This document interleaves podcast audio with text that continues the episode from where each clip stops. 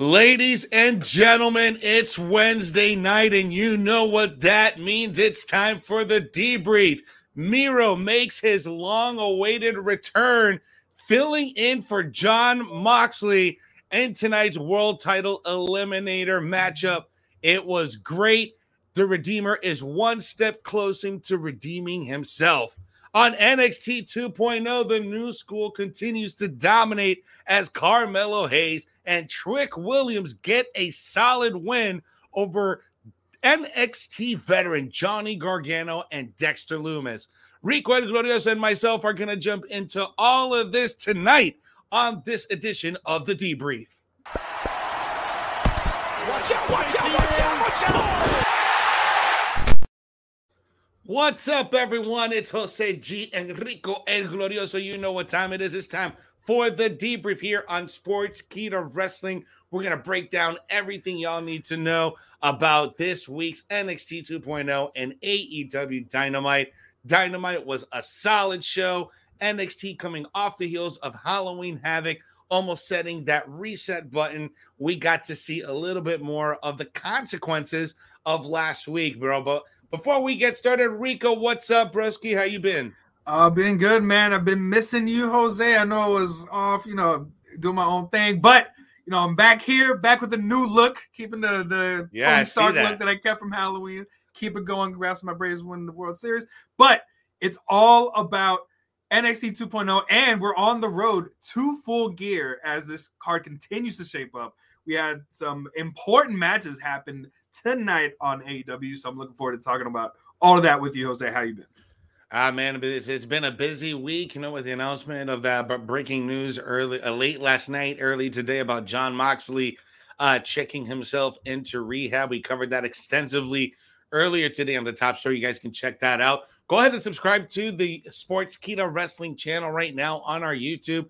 We're well on our way over 23,000. So thank you so much and help us get to 30,000 subscribers.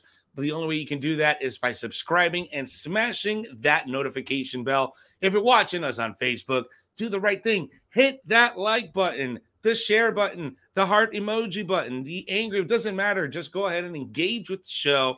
Go ahead and share your thoughts on this week's NXT 2.0 and AEW Dynamite. But let's jump in straight into Dynamite, Rico, because it, this show itself, we are 10 days away from full gear, some serious implications with both the women's TBS tournament and the men's world title tournament.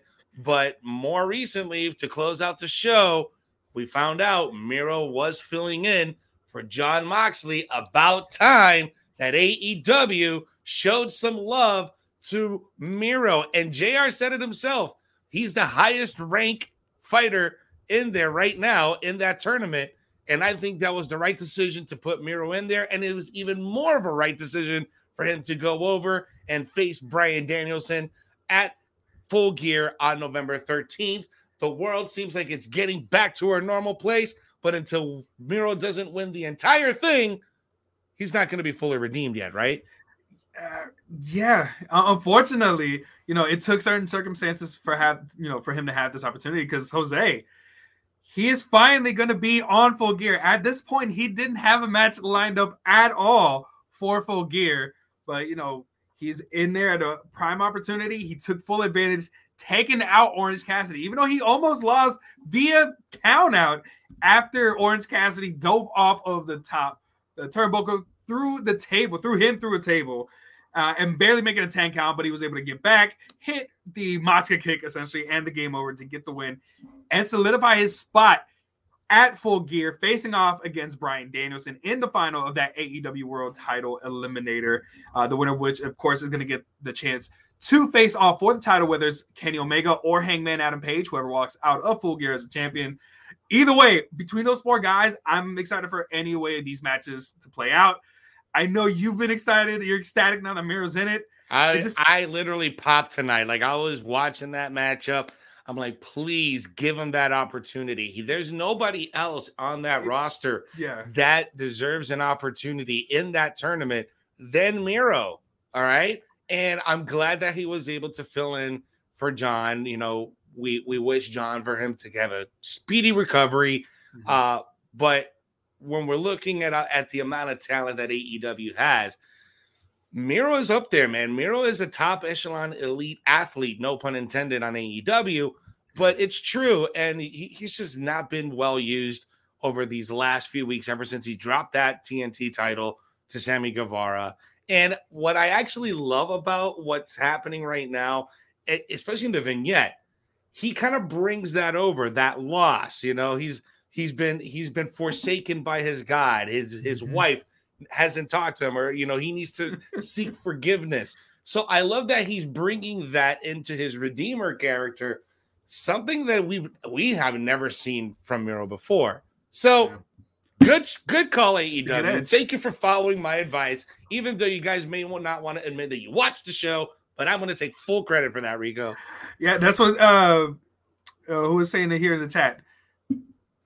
Uh, it's Steven Chambers. Finally, Miro's in the tournament. Tony Khan must have listened to the show last week. Yeah, they finally have the Jimmer in the show, and you're right. Like that's that vignette that he had was amazing. You know, uh, talk about like, are you are you mad at me? But what happens when I'm looking at you in anger? Are you looking down at me in fear? Like what he's doing with this character, I absolutely love. It just sucks that he's going up against a buzzsaw that is Bryan Danielson because it felt like it's been Bryan Danielson's tournament to lose. But Mhm. I'll, you know, you never know. And just like you said, you know, uh, when we we're talking before the show, it could be a swerve. You you never know what can happen when it comes to AEW at this point. They could subvert our expectations, and they could give Miro the shot at Hangman Adam Page. You know, if he presumably presumably wins the title at Full Gear. You never know. But either way, it, it made the most sense to have Miro be that guy to replace Moxley because just like you said, a he's number three ranked in the uh when it comes to the rankings. He was a former TNT champion, and they haven't been doing anything with him. He They didn't have a has one on him on the card. He only has one loss, dude. Yeah, and that was the title to Sammy Guevara. That's the only time he's lost since he's been in AEW. So it makes the right sense. I think this is gonna be an amazing matchup between these two guys. These two former WWE guys. Now we're seeing them here in AEW without It's gonna be the strings hilarious. attached. Just have them cut free, do what they can do in the ring. I'm excited for this match. I And know as soon as they showed this picture, I had to text him like, "Yo, he's in this tournament, Jose. Your prayers have been answered. Miro is back." in the uh in the In the good main old event. voice in the good old voice of uh Paul Levesque Triple H. I find it kind of funny that uh the finals are two ex WWE guys. So uh yeah, so Christopher Ryan Cooper watching this on Facebook. I hate the reason why Miro was put in, but man, look how good he is. Absolutely, got I gotta agree with that. Uh, Christopher Ryan is also saying, Rico, I see you. You got lined up. Rico looking all fresh, fresh off of his uh, Tony Stark uh, cosplay costume last week for Halloween. Uh, but uh, you know, we did uh, close the show with the world title eliminator, but we opened up the with the show with the world champion Kenny Omega going up against Dark Orders, Alan Five Angels. Uh, with Kenny Omega getting a win, but Alan Five looking pretty good in this matchup in an opening contest against the world champ uh, even though he got the win, uh, you know, it, it's not a okay. So when you're opening up a dynamite, right? You're opening up with the world champ. Why isn't the world champ fighting someone worthy of having an opening battle? You know, Oh. that's was that's my nitpick here because Alan, where is even though they really don't pay attention to the rankings, even though they say they do, where does he rank? He's he shouldn't even be in the same ring space as Kenny Omega, right? So they're kind of doing this full arc thing with Kenny Omega because they kept bringing up consistently. All the, you know, the match that he had with Alan Angels before he became AEW champion, where he got taken to the limit by the guy presumably that would Mhm. become number five of the Dark Order. So I think they're trying to do this whole again a rem, uh, like a long look back at the the whole history between Hangman and Kenny Omega, and this being one of the the matches that Kenny Omega had before he became champion that he got brought to his limit. So it's like righting all the wrongs, I guess, essentially of the past of showing why he's the Mm. dominant champion. So that way, when it comes down to it at full gear, it's you know since the inception of AEW, you know where a Hangman was a title and now Kenny has a title, like bringing it all up together here to this one fine.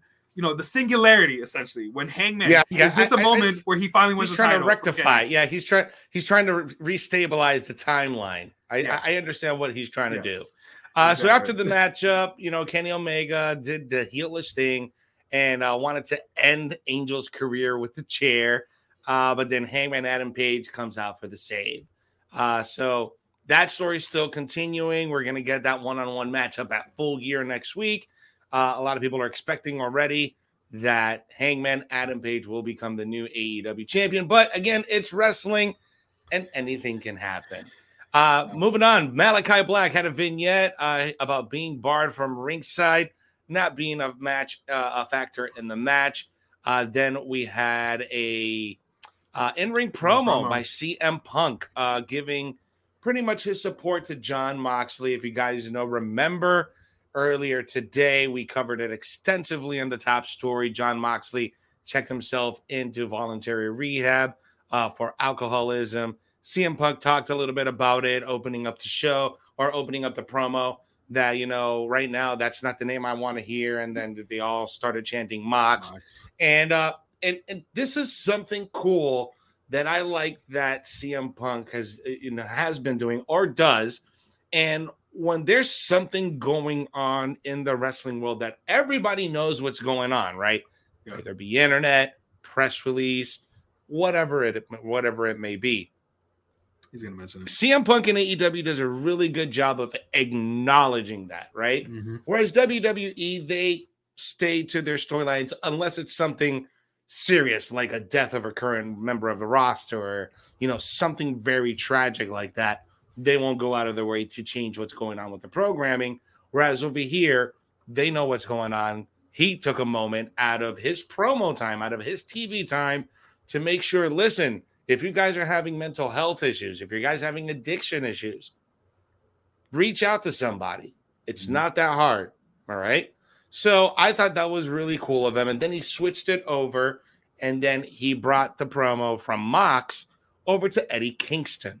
Now, Eddie Kingston interrupted Mox, uh, um, CM Punk last week in mid interview, and CM Punk did not like that at all. Eddie Kingston was not uh, at Dynamite tonight and he called him out for Friday night on AEW Rampage, where CM Punk is expecting his apology, where I am predicting he ain't gonna get one. Oh no, of course not. Like this is clearly the setup for the match between CM Punk and Eddie Kingston at Full Gear, uh, and to bring up what Paul uh, Kornkowski was asking, like CM Punk should have been in the tournament. He even brought it up. He's like, you know what? I would have put my name in there to be the replacement for Moxley. However, you know, I still have to deal with the situation with Eddie Kingston. So he, he tried to subvert that. Like, why didn't you use CM Punk? This is why, because they have this storyline going on here, uh, which should be another good matchup. Like, we've seen Eddie Kingston when it comes to these big matches, he delivers. He delivered against uh, Bryan Danielson, you know, in that losing effort in the tournament. He delivered against, uh, uh, you know, for Miro against for the TNT Championship. It's like Eddie Kingston when you put him up against a big uh, caliber opponent, he can bring it. So I can only imagine what him and CM Punk are going to do. Uh, you know, when they eventually are going to square off at full gear. So we'll see. We'll see what uh, what CM Punk has for the Mad King. If you want to know how serious Eddie Kingston is, just look at Daniel Bryan's chest last week. Just look at that. Look at all that hamburger meat that that that chest was last week, all because of Eddie Kingston. So, uh, yeah, I think this should be a, a good matchup. You know, different styles usually lead to good matchups. And these are two completely different styles. You know, you got Eddie Kingston, who's more of a brawler, kind of a technician, and CM Punk, who's really an all arounder. You know, the guy can be a high flyer, the guy can be a technical, the guy can be power, the guy can really do anything. So, uh, this should be this should lead into an interesting matchup. Do you think this matchup uh, happens at full gear? Yeah, yeah, yeah. Friday because he's asking for the apology. So this is going to be the go home, setting up the match for the next day. Essentially, yeah. Got it. Yeah. Uh, we also had a, a, segment with the Super Kliq. Uh, the Super Kliq were kind of like uh, bragging on you know how good they were. Christian Cage made a little appearance back there. Then the Young Bucks is like, "Listen, you better watch what you're saying before we beat you down like we did last week." And then Luchasaurus is behind them, and then all of a sudden, all sorts of mayhem breaks loose. Hey, the interviews goes from the backstage to the main ring area where the mayhem just continues. And then now with one spot, Jungle Boy just runs like Yo, a just- maniac off of the top of the stage and just just one big flip onto everyone. It was a fun little segment. This rivalry continues. Uh, it looks like the, the the super elite or Super Kliq uh, are still upset from that loss last week. Oh yeah, and especially at the end of the segment when Christian Cage hits poor old Bulge, aka Adam Cole, baby, with the concerto, and he just sells it like a champ. He just like flops around like a dead fish.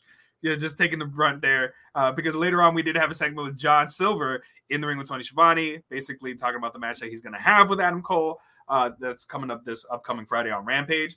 Uh, and we also got a few video packages about the uh, the women's the TBS tournament uh, that they have going on uh, between the next match is coming up between Ruby Soho and Kris Statlander, also between Red Velvet and the Bunny. So the women's division, you know, continues to heat up uh, with these other matches. We did get a match tonight with uh, Anna Jay going up against Jamie Hayter.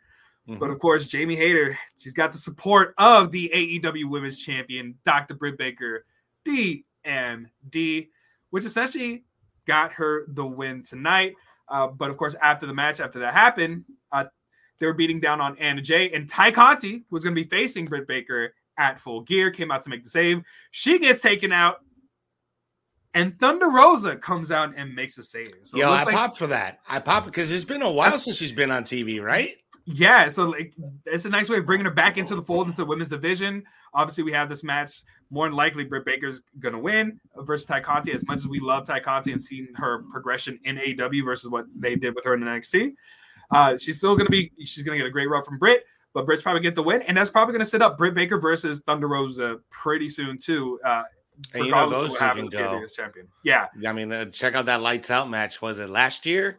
And that lights out match was ridiculous. yeah, if, yeah. It feels like almost a year ago now at this point, but Yeah. It's, oh, if not, we're we're approaching. we're, we're getting close quickly. to it. So it just goes to show like they're putting her back into that segment, you know, getting involved with Dr. Britt Baker. So expect that matchup sooner rather than later, but it's going to be good when it does happen.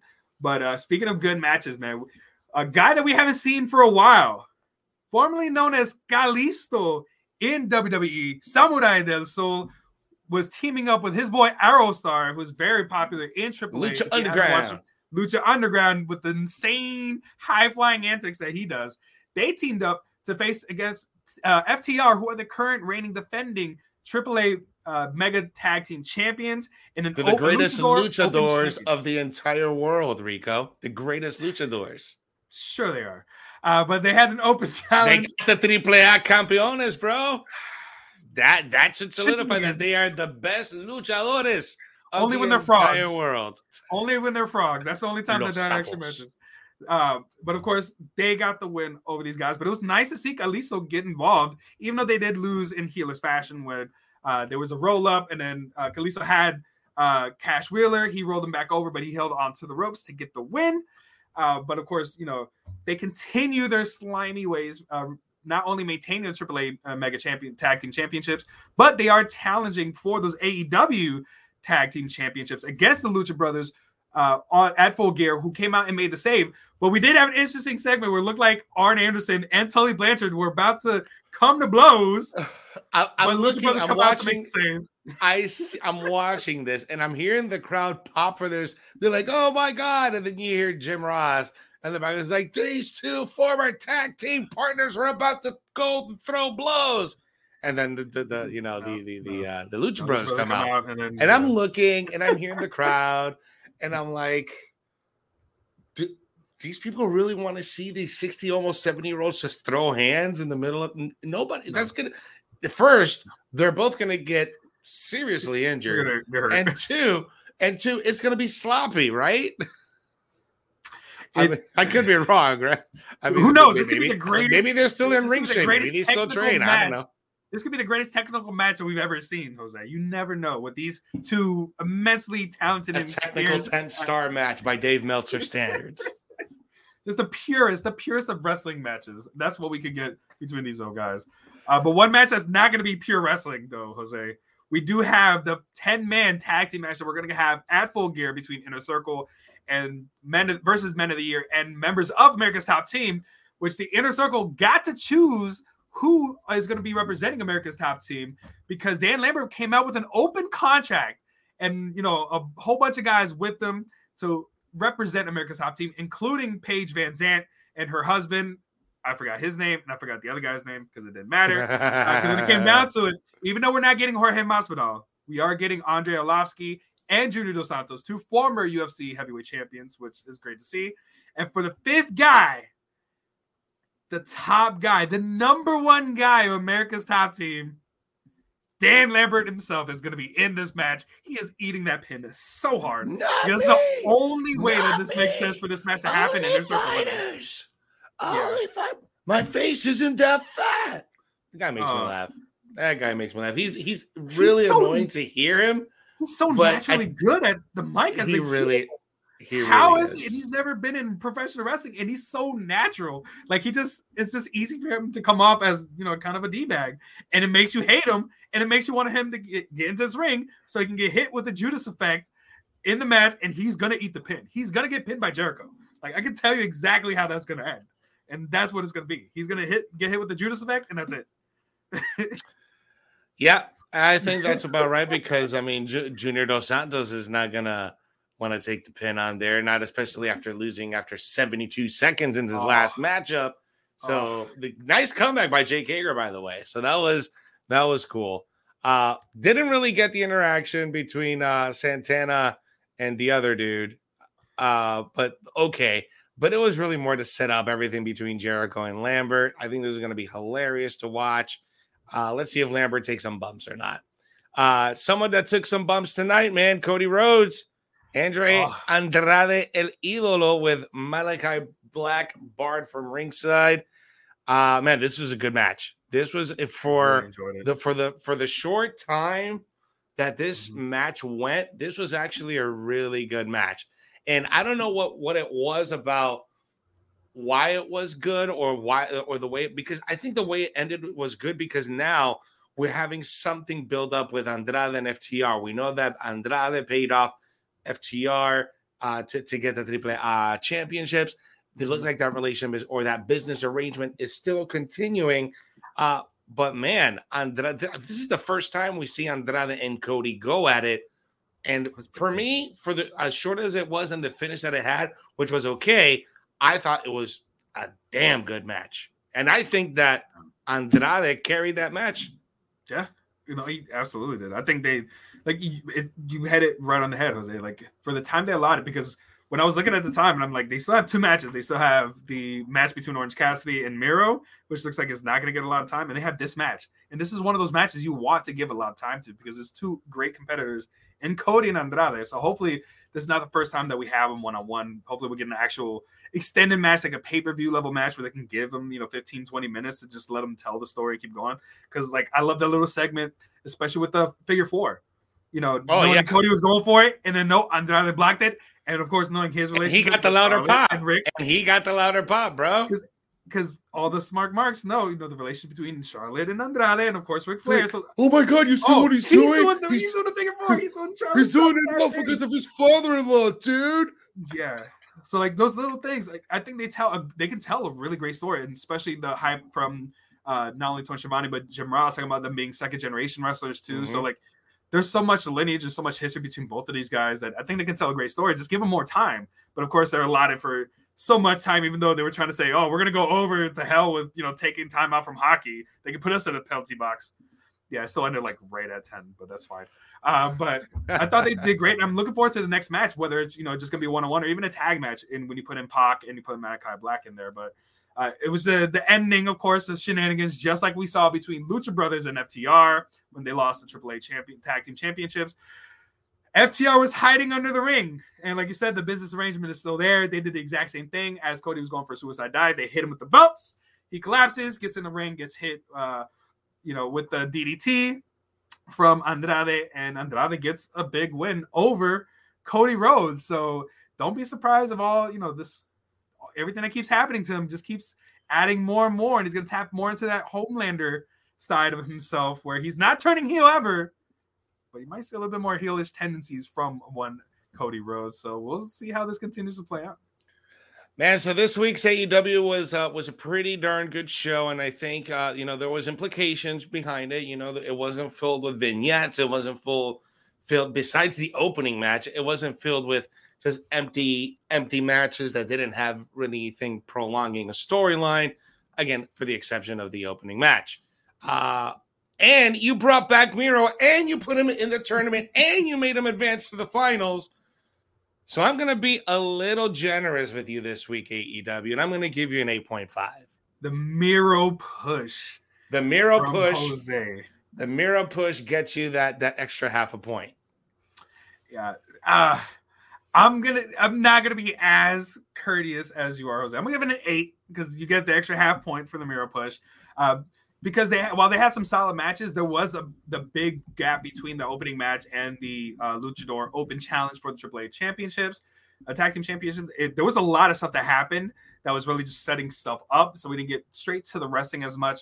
Uh, but we did get a good promo between MJF and Darby Allin, so that's what brought mm-hmm. it up from the seven, seven point five to an eight. So I'm gonna give it a solid eight because I thought they did a great job getting not only Darby Allin involved, they got Sting involved. These guys wearing the the mask. You know, Pinnacle came out to get involved too. Uh, but of course, Miro finally being in the main event, getting to an Orange Cassidy, that gives it a, to me, it gives it a solid eight. Uh, and just a quick prediction. I know you guys were asking us in the chat already of who do we think is going to win between Miro and Bryan Danielson. I think it's safe to assume Jose is pulling for Miro and I'm pulling for Bryan Danielson. So that's who we both think is going to win that match when it comes to Full Gear. Uh, so you guys are sounding off in the chat. Philip is saying on Facebook, AEW tonight 10. Man, it must have been a really good show for Philip tonight. Philip loved it. Eight point fine. And to answer uh, your question, no, uh, Britt Baker is not going to WWE. uh, Stephen Chambers is saying, hey, so guys, sign off in the comments. Let us know how you score this week's AEW Dynamite. Uh, while you guys do that, guys, make sure you are subscribing to the Sportskeeda Wrestling channel on YouTube. We have tons of content dropping on the daily there. Uh, you can watch and catch up with everything you need to know in the world of wrestling by subscribing, smashing that notification bell. You can watch Friday nights tomorrow uh, on Friday. Uh, Dirty Dutch Mantell and SP3 and Rick Ucchino covering SmackDown and AEW Rampage on their Smack Talk show. Monday nights it's Legion of Raw with Vince Russo and Dr. Chris Featherstone. Every Wednesday night it's myself Enrico El Glorioso covering the debrief uh, for AEW and NXT. And every single afternoon, you can catch myself, Kevin Kellam, and Jeremy Bennett on the top story covering the hottest trending topics in the world of wrestling. You guys can only catch it by subscribing to the YouTube channel and following us on Facebook and setting your notifications to see first. So that way, whenever we drop brand new content, you know, so that we can watch it immediately. All right, Rico. So let's jump into NXT 2.0 fresh off the heels of Halloween Havoc. Uh, we got kind of a reset, and this week uh, we got to see the return of Dakota Kai, who cost Raquel Gonzalez's NXT championship uh, week last week against Mandy Rose, and she opened up the show, dude. Dakota Kai, she had a great matchup uh, against Cora Jade, who's been pushed recently but Dakota Kai denied her, denied yeah. her. And the only thing that she really came with different, so she has that like really pink hair, and then she has like the yeah. the new eye paint. That she, she looks like an anime character, right? Like, she, like I'm waiting for like her to do some Naruto hand signs and shit. And well, she already does like, that to begin, just, man. You know, that's, oh yeah, that's, that's, that's true. That's true. Yeah. uh, but of course, she like you said, she derailed the you know what is a phenomenon in Cora Jade getting two upset wins already in a short time in NXT 2.0. But it looks like again, this is what NXT's done a really great job of intertwining all these storylines because even before this match came out, uh, we did have a in-ring promo by Mandy Rose because you know it is her stage now. She is the new NXT Women's Champion. She got to let it all her feelings out there. You know, all the people that, that doubted me, that denied me. Guess what? I'm the champion. Guess what? I'm still the hottest thing in this business right now. So she got to talk up also her girls and Jacy Jayne and Gigi Dolan, who oh, where they at? Cut to backstage. They are attacking Zoey Stark. They're implying that they smashed her leg in the locker, but really, it's kind of what we sadly saw and predicted from Halloween Havoc. it looked like Zoey Stark really did injure her leg when she went for the Phoenix Splash, and she landed straight on her legs as opposed to landing in the splash. Nasty, that, yeah. And out of people that we thought were injured, we I seriously thought Io Shirai was more injured than Zoey Stark, but it looks like Zoey Stark was the one that's legit hurt, so they're writing her off. But Io Shirai comes out and faces off against Mandy Rose. Uh, so it looks like she's involving herself in the NXT Women's Championship, uh, you know, scene right now. And of course, as she's attacking Mandy Rose, out comes the NXT, the new NXT Women's Tag Team Champions in Gigi Dolan and Jacy Jayne, And Team Ninja, who we affectionately call uh, Kacy Catanzaro and uh, Kayden Carter come out for the save. So we're going to be getting a six woman tag match, in Teddy Long style, uh, between Io Shirai and Team Ninja versus Toxic Attraction next week, which I think is going to be good. It's good to get these ladies back involved. If there's anybody that should take those titles off of Toxic Attraction, it should be Team Ninja because Kayden Carter and Kacy Catanzaro have been putting in so much work over this whole time that we've been following them and watching them live perform live in NXT. I think that'd be a great way for them to actually get elevated, win those titles. And the first way of doing that is having the six women tag match. Uh, and of course, as this segment was ending, backstage we saw Dakota Kai interact with Mandy Rose and let her know, I didn't do this for you. I did this to destroy Raquel Gonzalez. I love how she did it in Spanish too. She she did the rolling R.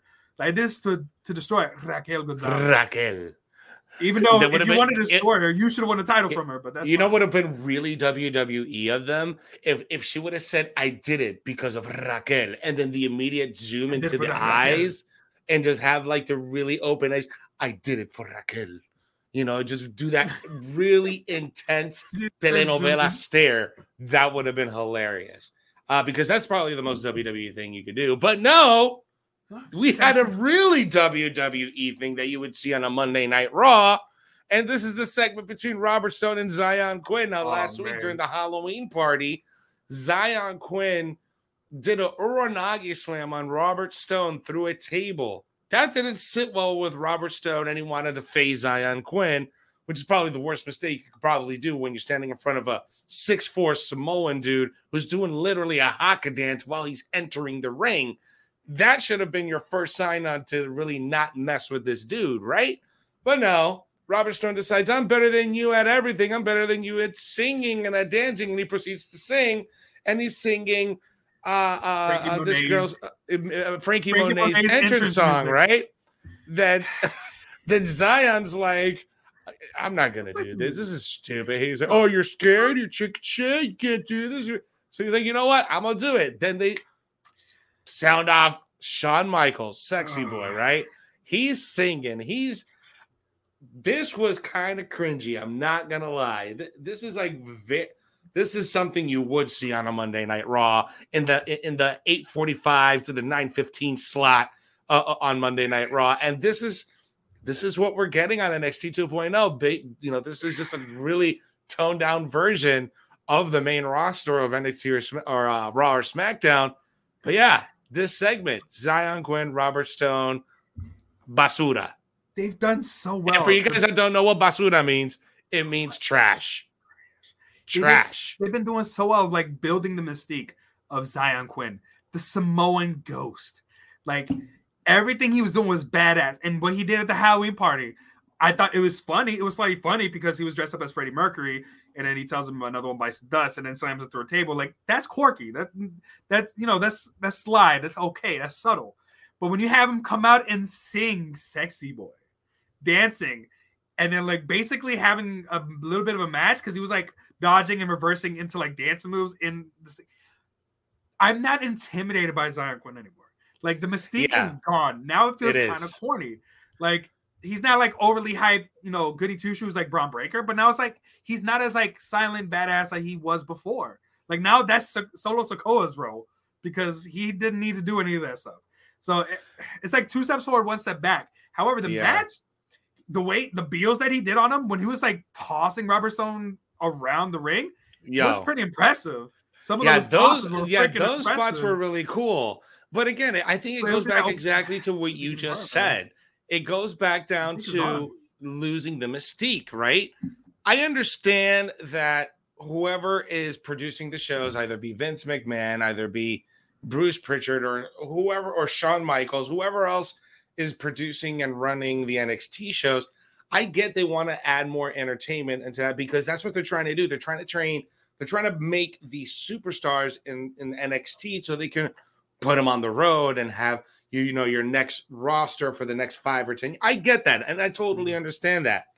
And I also get that, okay, you can't be like this brooding guy all the time. We need to see a little bit of personality, but you could have done that with just Robert Stone. You didn't have to have Xyon sing, dance, or any of the stupid stuff because Robert Stone was enough. Well, just with that outlandish hair and that crazy romper outfit that he had last night was enough. Which I love about Robert Stone because you expect that from Robert Stone. He's the comedic relief of the show. You expect that for that to happen, which is mm-hmm. God love him. I yeah. I, I, think I think he does great at his role. I think yeah. he does what he needs to do. He does it really but well. He didn't need to have Xyon Quinn partake in dancing or partake in singing in order to come across as the badass that you actually are. Is it feels like did they do this purposely so there was there wasn't two like super strong Samoans at the same time?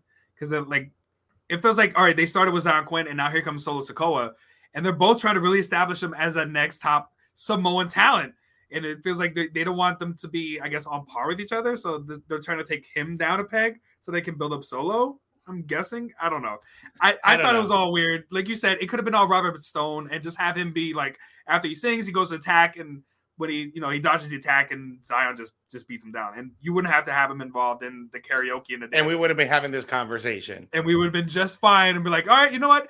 I'm I'm more excited to see what else Xyon Quinn does going forward. Now I'm just what like, was I interesting. hope he doesn't sing and dance again.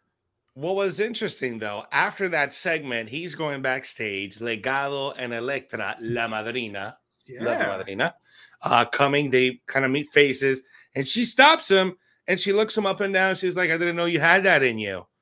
I don't know if she was referring to the singing or dancing or referring to the incredible beatdown that Robert Stone got. Nonetheless, that's Xyon Quinn impressed La Madrina. And that's all you need right now because La Madrina is the one woman that has everything going on besides not having the NXT Women's Championship. Man, oh, that's coming soon, I'm sure. Joaquin but, and Raul Mendoza, bro, taking gear, on Von though. Wagner the gear. yes. The, the LWO gear. gear. I freaking loved it. I've been dying to get an LWO shirt with like the Puerto Rican flag instead of the Mexican flag. It looks spectacular on them with LDF, like all the Fantasma. The gear was almost as good as what the match that we got between Von Wagner. Von Wagner, because I gotta remember he's not European, so it's not like Walter. It's not like Walter over here. What's the W? But Von, Von Wagner and Kyle O'Reilly. Uh, which again, these are four talented guys, and I love how they again just incorporate real life stuff. So everything on social media, uh, with of course Legado, especially I think it was Joaquin Wilde was calling out uh, Von Wagner for getting a shot. He's like, dude, you've only been here for five minutes and you're already getting a title shot. And then of course it's like, you know, just a back and forth between Kyle Riley and Von Wagner with uh Legado Fantasma, and it tied into this match that we got, was a really fun match to see. And even though these are two guys that are highly touted to be in the main event scene, they still haven't worked out all the kinks as a tag team because Legado de Fantasma, Joaquin Wilde, and Raul Mendoza got the win over the so-called, you know, the the mixed, the weird uh frenemies. They got a name. They got a name now. Did you see the, sh- the name? Do you see the name on on on Kyle O'Reilly's shirt? I was I was paying attention to the LDF shirts, the the oh. LWO shirts. Accent Smash, bro axe okay. and smash because they went axe throwing and they were smashing some smashing, shit. Okay, and smashing some Steve Weisers uh, on the last vignette last week, which is good. All right, axe and smash, I can, I can roll with that. It just they still have a long ways to go if they want to handle a true tag team like Legado Fantasma.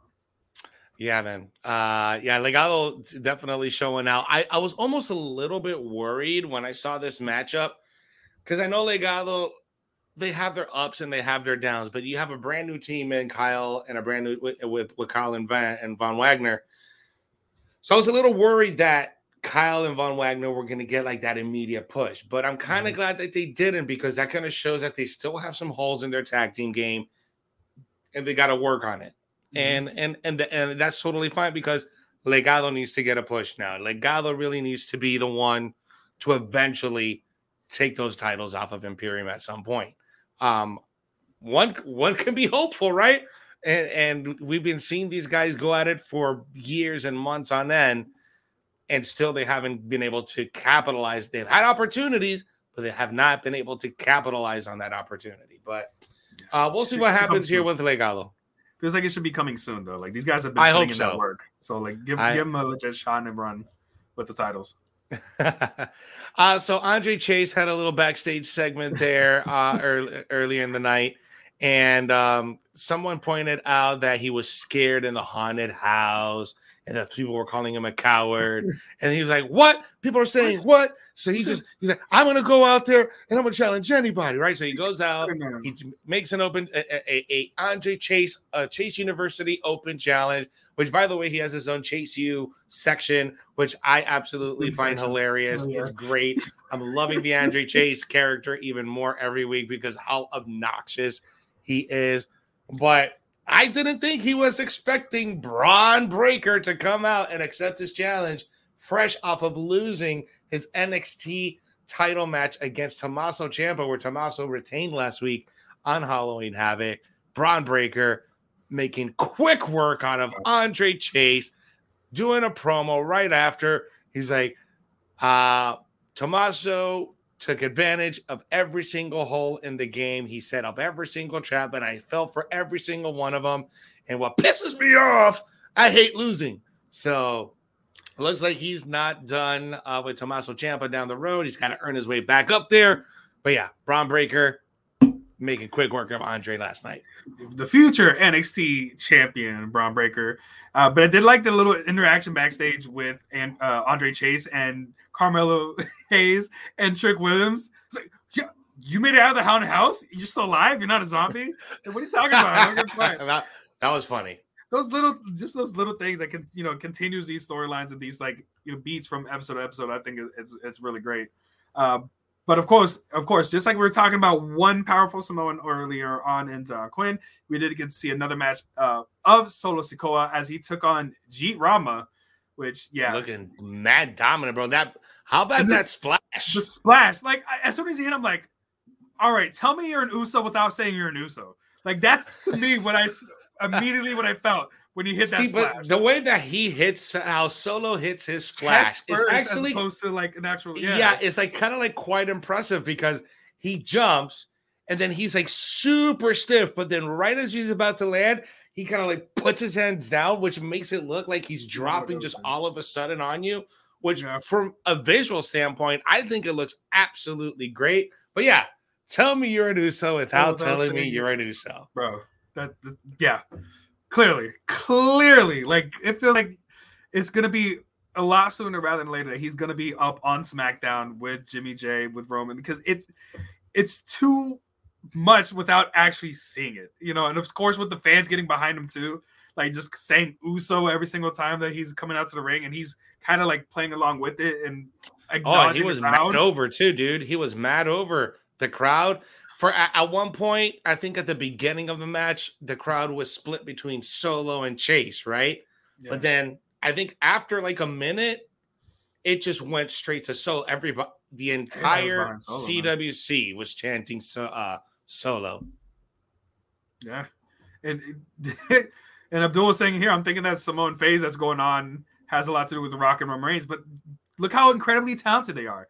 Like, look at how well, well a storyline that the the Samoans, especially Jimmy and Jay, dealing with Roman Reigns, they told a really great story, and the acting was spectacular. And they continue to keep adding layers and layers and layers because they're extremely talented. So of course they're yeah. gonna have that rub, especially with a family member. So it makes me I'm interested to see what uh, Solo's gonna do first by himself, and then when he eventually joins the rest of the bloodline, because it's gonna happen whether it's gonna be a few years mm-hmm. later on or soon. Mm-hmm. Regardless, I'm anxious to see because we see what these guys can do. I want to see what he does.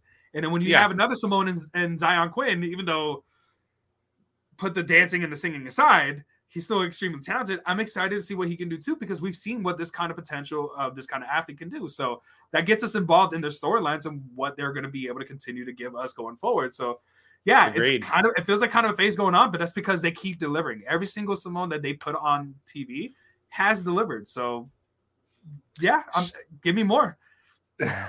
so reading some of uh, uh, some of your guys' comments, Abdul Rahman here on uh, Facebook is saying, "I'm thinking that the Samoan phase that's going on is have a lot to do with the Rocket Roman Reigns." Well, well, well, Abdul, when it comes to the Samo- to the Samoan uh, family and dynasties in pro wrestling, they have been very, very much intertwined with the WWE for decades now. This goes back to the 70s. This goes back uh, to the old High Chief Peter Maivia days when it was still territories. Vince McMahon had a relationship with the Hawaiian Wrestling Federation at the time, uh, where where the Maivias, uh, the Rock's grandmother, were the ones that were controlling that territory back in the day, and they would interchange wrestlers. So they already had that relationship ever since then. And you can't also forget, you know, Haku, the Wild Samoans, all those guys that were all part of that. And that lineage is just kind of trickled down, which The Rock in the 90s, yes, Roman Reigns now. Now we're going to have our next generations of Samoans with the Usos and Solo Sikoa and Xyon Quinn. So having Samoans in WWE is not really a new thing. It's almost like it's almost a far gone conclusion. It's like, oh, you're Samoan and a wrestler, you must be in WWE. You're gonna be in WWE. You're, you're WWE bound. Like, exactly. Expect you know Jacob Fatu and everybody to eventually get there at some point. Um, exactly. Which, by the way, you know, special shout out to friends of the show, uh, to Val, uh, to Ballet, and to Vertigo. Yes, yes, yes. The Anoa'i family, uh, which we have a good relationship with. Uh, they just got uh, one of the the youngest daughters, Vale Anoa'i, just got married uh, to Vertigo Julio uh, over here in Orlando. So congratulations to them. A lot of the guys of the Anoa'i family were at the wedding. I was unfortunately not at the wedding, but I saw a bunch of the pictures and everybody looks so happy. So congratulations to you guys uh, of the entire Anoa'i family. Uh, all right, man, let's move on here because uh, Solo, we already talked about Solo squashing Jeet Rama. Uh, let's jump into Grayson Waller Grayson and Boa because Grayson still, uh, LA Knight still has a little bit of beef with uh, with Grayson Waller. LA Knight was out there doing yeah. commentary. Boa still getting a little bit of um, power per se from Mei Ying. Uh, but Boa was able to get this solid win over Grayson, I think with a little bit of distraction from LA Knight. Yeah, so, so, so that's going to be going on. But what's the whole thing when Bo went back to Mei Ying? She wasn't there, and then it turns out he had the face paint, and then he did the miss. So they're still evolving. Maybe they fused. Shaw. They, did they do the fusion dance and we didn't see the fusion dance? I I I don't know, but to me, again, the same thing with Xyon Quinn losing Mystique with the dancing and all this stuff. Ying kind of lost that too when she lost with Sakura Jade. So like, mm-hmm. Mm, mm-hmm. All right, cool, whatever. Until you get me back, yeah. I um honestly, and now that uh, Li is gone, now she's in the main roster. You know what? I honestly don't care about Tian Sha until they do something interesting. So good luck to you, Bowen, trying to win us back. Uh, they did point out here in the chat, uh, Stephen Chambers, uh, that Duke Duke Hudson's poker room uh, in those promos, he thought he was watching Impact because they had this whole running segment between uh, Duke Hudson and, of course, Cameron Grimes trying to, you know, put his money up in the poker room. Some bits were funny, some bits were, were kind of sad, but at the end of the day, Cameron Grimes got one over on Duke Hudson, whether it was pure luck or he was just playing him. He won all Duke Hudson's money with two twos because he's going to the moon, Jose, winning all that money. This is going to continue. It it filled time. That's that's basically what it did. But this led us to the main event of the evening where we had a tag team match. Johnny Gargano and his son they keep referring to him as his son. His son-in-law. Son-in-law. His son-in-law. They keep calling him the son. Dexter Lumis going up against the North American champion Carmelo Hayes and Trick Williams. Uh, I enjoyed this match, man. I anything that Johnny Gargano and Dexter Lumis have been doing, it has been money. And they're doing it in this match too. They started off with the no look high five. They did it with the exchanging of the gloves, and they both did the silence and their their uh, submission finishers. They did the whole thing where he like crawls on the leg, you know, uh, on his knees to the ropes, and Johnny got on top of him and like posed. They did a lot of fun, interesting, and interesting things, but it was not enough because this is now Carmelo's show. This is his court, and when Carmelo shoots, he, he don't miss. Don't miss. And Carmelo Hayes and Trick Williams get the win over Dexter Lumis and Johnny Gargano. But that wasn't the best part of that entire segment. The best part of the segment was right before that match started. As soon as Tommaso Ciampa was heading back, Oh man, yes. after he had the that confrontation with Carmelo on who was going to be the champ of NXT, the stare down between Johnny Gargano and Tommaso Ciampa, Ciampa. one of the greatest rivalries Oh. and feuds in NXT history. Their last match was one final beat last year, cinematic style, one of NXT's masterpieces uh, when it comes to the gold and black era of, of NXT. And we got a little bit of kind of nod. Don't know if this is going to happen again, Oh, but I would not mind seeing Gargano and Ciampa one, two, three, four, five more times. it, it looks That's like it- just me. I'm I wouldn't be mad between the three of them and both of these titles if they all switch hands at some point. Like, because I think we know the history, of course, between Tommaso Ciampa and Johnny Gargano, but we know how talented Carmelo Hayes is. And I think him in the ring with either one, Johnny Gargano or Tommaso Ciampa, is going to be a great match. So I wouldn't be surprised if they have at some point like a triple threat match, winner takes all. I was just about to say that. Just Daniel because- Bryan. Yeah, somebody say triple threat? Like I and I wouldn't be mad at it just because of how talented they are. They could tell so many great stories, tell you know, put on an amazing match. Uh, so it, it's intriguing. That's why, like I said at the beginning of the recap, like I, they do a lot of good job. They do a lot of good things with like incorporating these storylines together, and it just gets your mind going to those places where you have that confrontation between Carmelo Hayes and Tommaso Ciampa. All right, who's the A champion, NXT champion or the North American champion? And then you have that moment where Tommaso's walking back and Johnny comes out, and you know uh, instantly you think that history that they have, and even though technically it's a feud between Johnny and Carmelo, your mind goes there like, man, I want to see this Johnny versus this Tommaso. Just because every single time they always have a different dynamic to the relationship. One's a Mhm. baby face, one's a heel. Both are baby faces, both are Now heel. it's flipped over. They just, they just have, they don't have a bad match. So No. regardless of what happens, we just want to see that match between Johnny and Tommaso because again, they change something every single time, whether it's a dynamic, whether it's story beats, whether it's the moves that they do in the match, they do something that just keeps topping the match before. And our minds just instantly go there. And all they did was cross paths because Tommaso was leaving and Johnny was coming in for a match. And our minds already just started to jump to that point. So they Mhm. do a lot of good job. They do a good job of like putting a lot of these place these pieces in place just in case for whatever happens, you can pull that trigger. This match is gonna happen. This match because this, this match because that. And just those little, little things tease, little tease, baby. they do so so freaking well here in NXT 2.0, which gets me hype.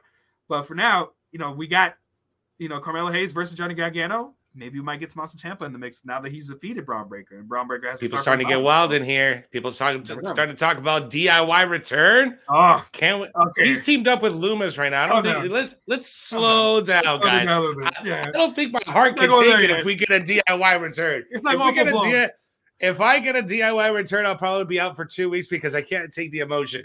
I can't take the excitement if we get a DIY return. it, the closest thing to that is it's going to get forced again if they both just happen to get called up to Raw at the same time and they're forced to be an a tag team like they were the first time they got called up. That's the only way they're going to get DIY this early. You might have to give it some time eventually when they all lose the titles. And you know, they Johnny Gargano and Tommaso doesn't have anything else to do. They can go for the tag team titles, but don't don't no don't don't get our hopes up with that this early because they didn't happen anytime soon. Yeah, yeah, yeah. Don't, no, no, not yet. Uh, Rico, where in the world is Peter Dunn? he's all by himself now that Ridge Holland is no longer part of NXT. So Yeah, we didn't. He wasn't featured at all, neither last week or this week, right? and he's supposed to be the you know the toughest guy in NXT, and yeah, we haven't seen that. We've seen uh, Brenson and uh, uh, the the two country boys have their little vignette.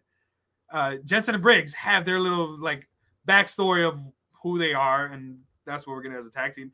And then we even have an MSK segment with the you know Forrest Gump segment. Where we still don't know the goddamn meaning of MSK, or the origin. Nobody knows. Every time they do it, it's it's always like in the in the comedy segments or in the movie seg- that you see in the movies or in a, or in a sitcom where something important is about to go down and something comes to distract you or it's too loud to hear to hear the actual explanation. That's what we got. Where there was a stupid bus in the middle of the explanation, and then the guy's like, "Oh shit, that's right," and then was like they're laughing about it. We're like, well, what are we laughing about? I couldn't hear the damn thing. This is like the third time this has happened, and I'm starting to get really upset about it. It's, we're gonna find out at some point. I, I hope. I hope we find out what MSK, what it stands for, how they came across. But until then, we're gonna keep getting all these teases, and then we're still gonna get these teases on Lash Legend because she finally had Tony D'Angelo as her. Forget guest. about it. Oh, with the producer. Oh, look at him. He's real good. Hey, how's your family? And you start naming people in the family. How's your right. how's your how's, how's your, wife? wife? How your kids doing? How your kids doing, huh? oh, they're, they're great. oh, he just fell. He's just oh, he's oh, just he's, nervous because he's on TV. on TV. Yeah. I don't know what the whole payoff's gonna be with this, but I don't know. But I'm I'm enjoying his character. He was he was interviewed uh, today on the bump. Uh, he he's a cool character. I think uh, I'm gonna continue to keep my eye on on Tony D'Angelo. Um, guys, go ahead and sound off in the comments right now. Let us know your score for this week's NXT 2.0. Did you like it? Did you hate it? Doesn't matter as long as you enjoyed it. Go ahead and score it right now. Rico, one week off of Halloween Havoc. What did you think of this week's NXT? Man, I see. I gave AEW an eight, and NXT wasn't better. So I'm gonna have to give it at least a seven. Uh, I think I would have been a little bit better if a we would find out what MSK stood for. Uh, two, if we would have found out something from Ember Moon, because I know uh, somebody brought up in the chat too. We haven't seen Ember Moon in a while, so I don't know what's going on there. Um, other than that, I mean, Dakota Kai is back. Uh, we had a good promo from Mandy Rose, at least, and the rest of Toxic Attraction. Uh, the biggest to me, the biggest part of the the of the night was Legado Fantasma getting a solid win. Love the gear that they had, love the interaction. So I'm gonna give it a seven. I'm gonna give it a solid seven. What about you? I think that's a pretty fair assessment. Uh, I'm gonna I'm gonna be a little bit more generous just because there, there, there was some a lot more good than bad on NXT. Uh, seven point five. You know, I think it was it was a pretty strong show for a post pay per view uh, slash event special uh, when it comes to the programming. Typically, when we see um, like the day after or a week after type of show, we see a show full of vignettes, full of backstage stuff, not enough matches. I think we had a good amount of matches, some bad segments, which we talked about the Xyon Quinn and Robert Stone. I think that really didn't didn't help, but I think a 7.5 should be right or was it was okay. It wasn't bad. It was a good show for a post pay per view. But I think that AEW did a little bit better just because they have a major pay per view coming up and we got some big implications uh, on the storylines, which they needed to execute. NXT doesn't have anything to really build up for right now. They're just coming off of something. So now we're building up to the takeover, which will hopefully be going down in December. That's fair. Let's read. Let's read. Let's see what you guys got. Tyron Randall saying 10. And he's even giving he's being real generous. Really generous uh, Paul Mate saying Paul NXT was okay. Uh, let's see here. Uh, la, la, la, Stephen Chambers is a seven. CRC Christopher Ryan Cooper 7.5. Philip Shavin is giving it a 10. So you guys are all over the place, but that's okay because that means that you guys watched it and you guys enjoyed it, which is the most important thing that you can do because you know we advocate you guys can have your tribalism. You guys can say AEW or WWE. It doesn't matter. It doesn't matter because you're watching it. You're loving it, right? That's what we do here. We talk about it, and uh, and and, and that's what you got to do, guys. Uh, guys, want to thank you so much for hanging out with us tonight here on the debrief. Uh, continue to follow us for all the updates and all brand new content. You gotta subscribe to the YouTube channel. All right. Smash that notification bell so you never miss whenever we drop brand new content or whenever we have breaking news or live video. Catch us on the daily every afternoon around 6, 6 30 p.m. on YouTube and on Facebook with the top story, giving you the hottest, latest news every single day, every afternoon. Catch us Monday evening after Raw, Legion of Raw with Vince Russo and Dr. Chris Featherstone, breaking down everything you need to know about Monday Night Raw. Every Wednesday night with Rico El Glorioso and myself breaking down AEW and NXT. And on Friday night, Smack Talk with Dirty Dutch Mantell, SP3, and Rick Ucchino breaking down not only SmackDown, but AEW Rampage. So we got tons of content for you guys, exclusive interviews right now about to drop. And we got some really special stuff coming out for Survivor Series. So again, continue to follow us so that way you guys never miss whenever we drop brand new stuff. All right. Uh, follow Rico El Glorioso at Rico El Glorioso on the socials. Follow me at Jose G Official with the underscores in between on all my socials. And you can follow us on Recons of Wrestling. We'll be live tomorrow night, 8 p.m. We're going to be having Cha Cha Charlie on the show. He's going to be uh, doing a cool interview ahead of the Rise of the Titans uh, event for pro wrestling action going down on Sunday night. So that's going to be great. Hopefully, we can get some more answers uh, between him and and Chico Adams. I know they've been having some words, and uh, and Jake Tucker's also going to be joining us. He's going to be part of the main event. So it's going to be a good show tomorrow. So catch us 8 p.m. live tomorrow on YouTube and on Facebook at Recons of Wrestling. So for Rico El Glorioso, I'm Jose G. And remember, guys, when you're watching wrestling, what's the most important thing they need to do, Rico? Enjoy it. Enjoy wrestling. Boom. Have a good night, guys.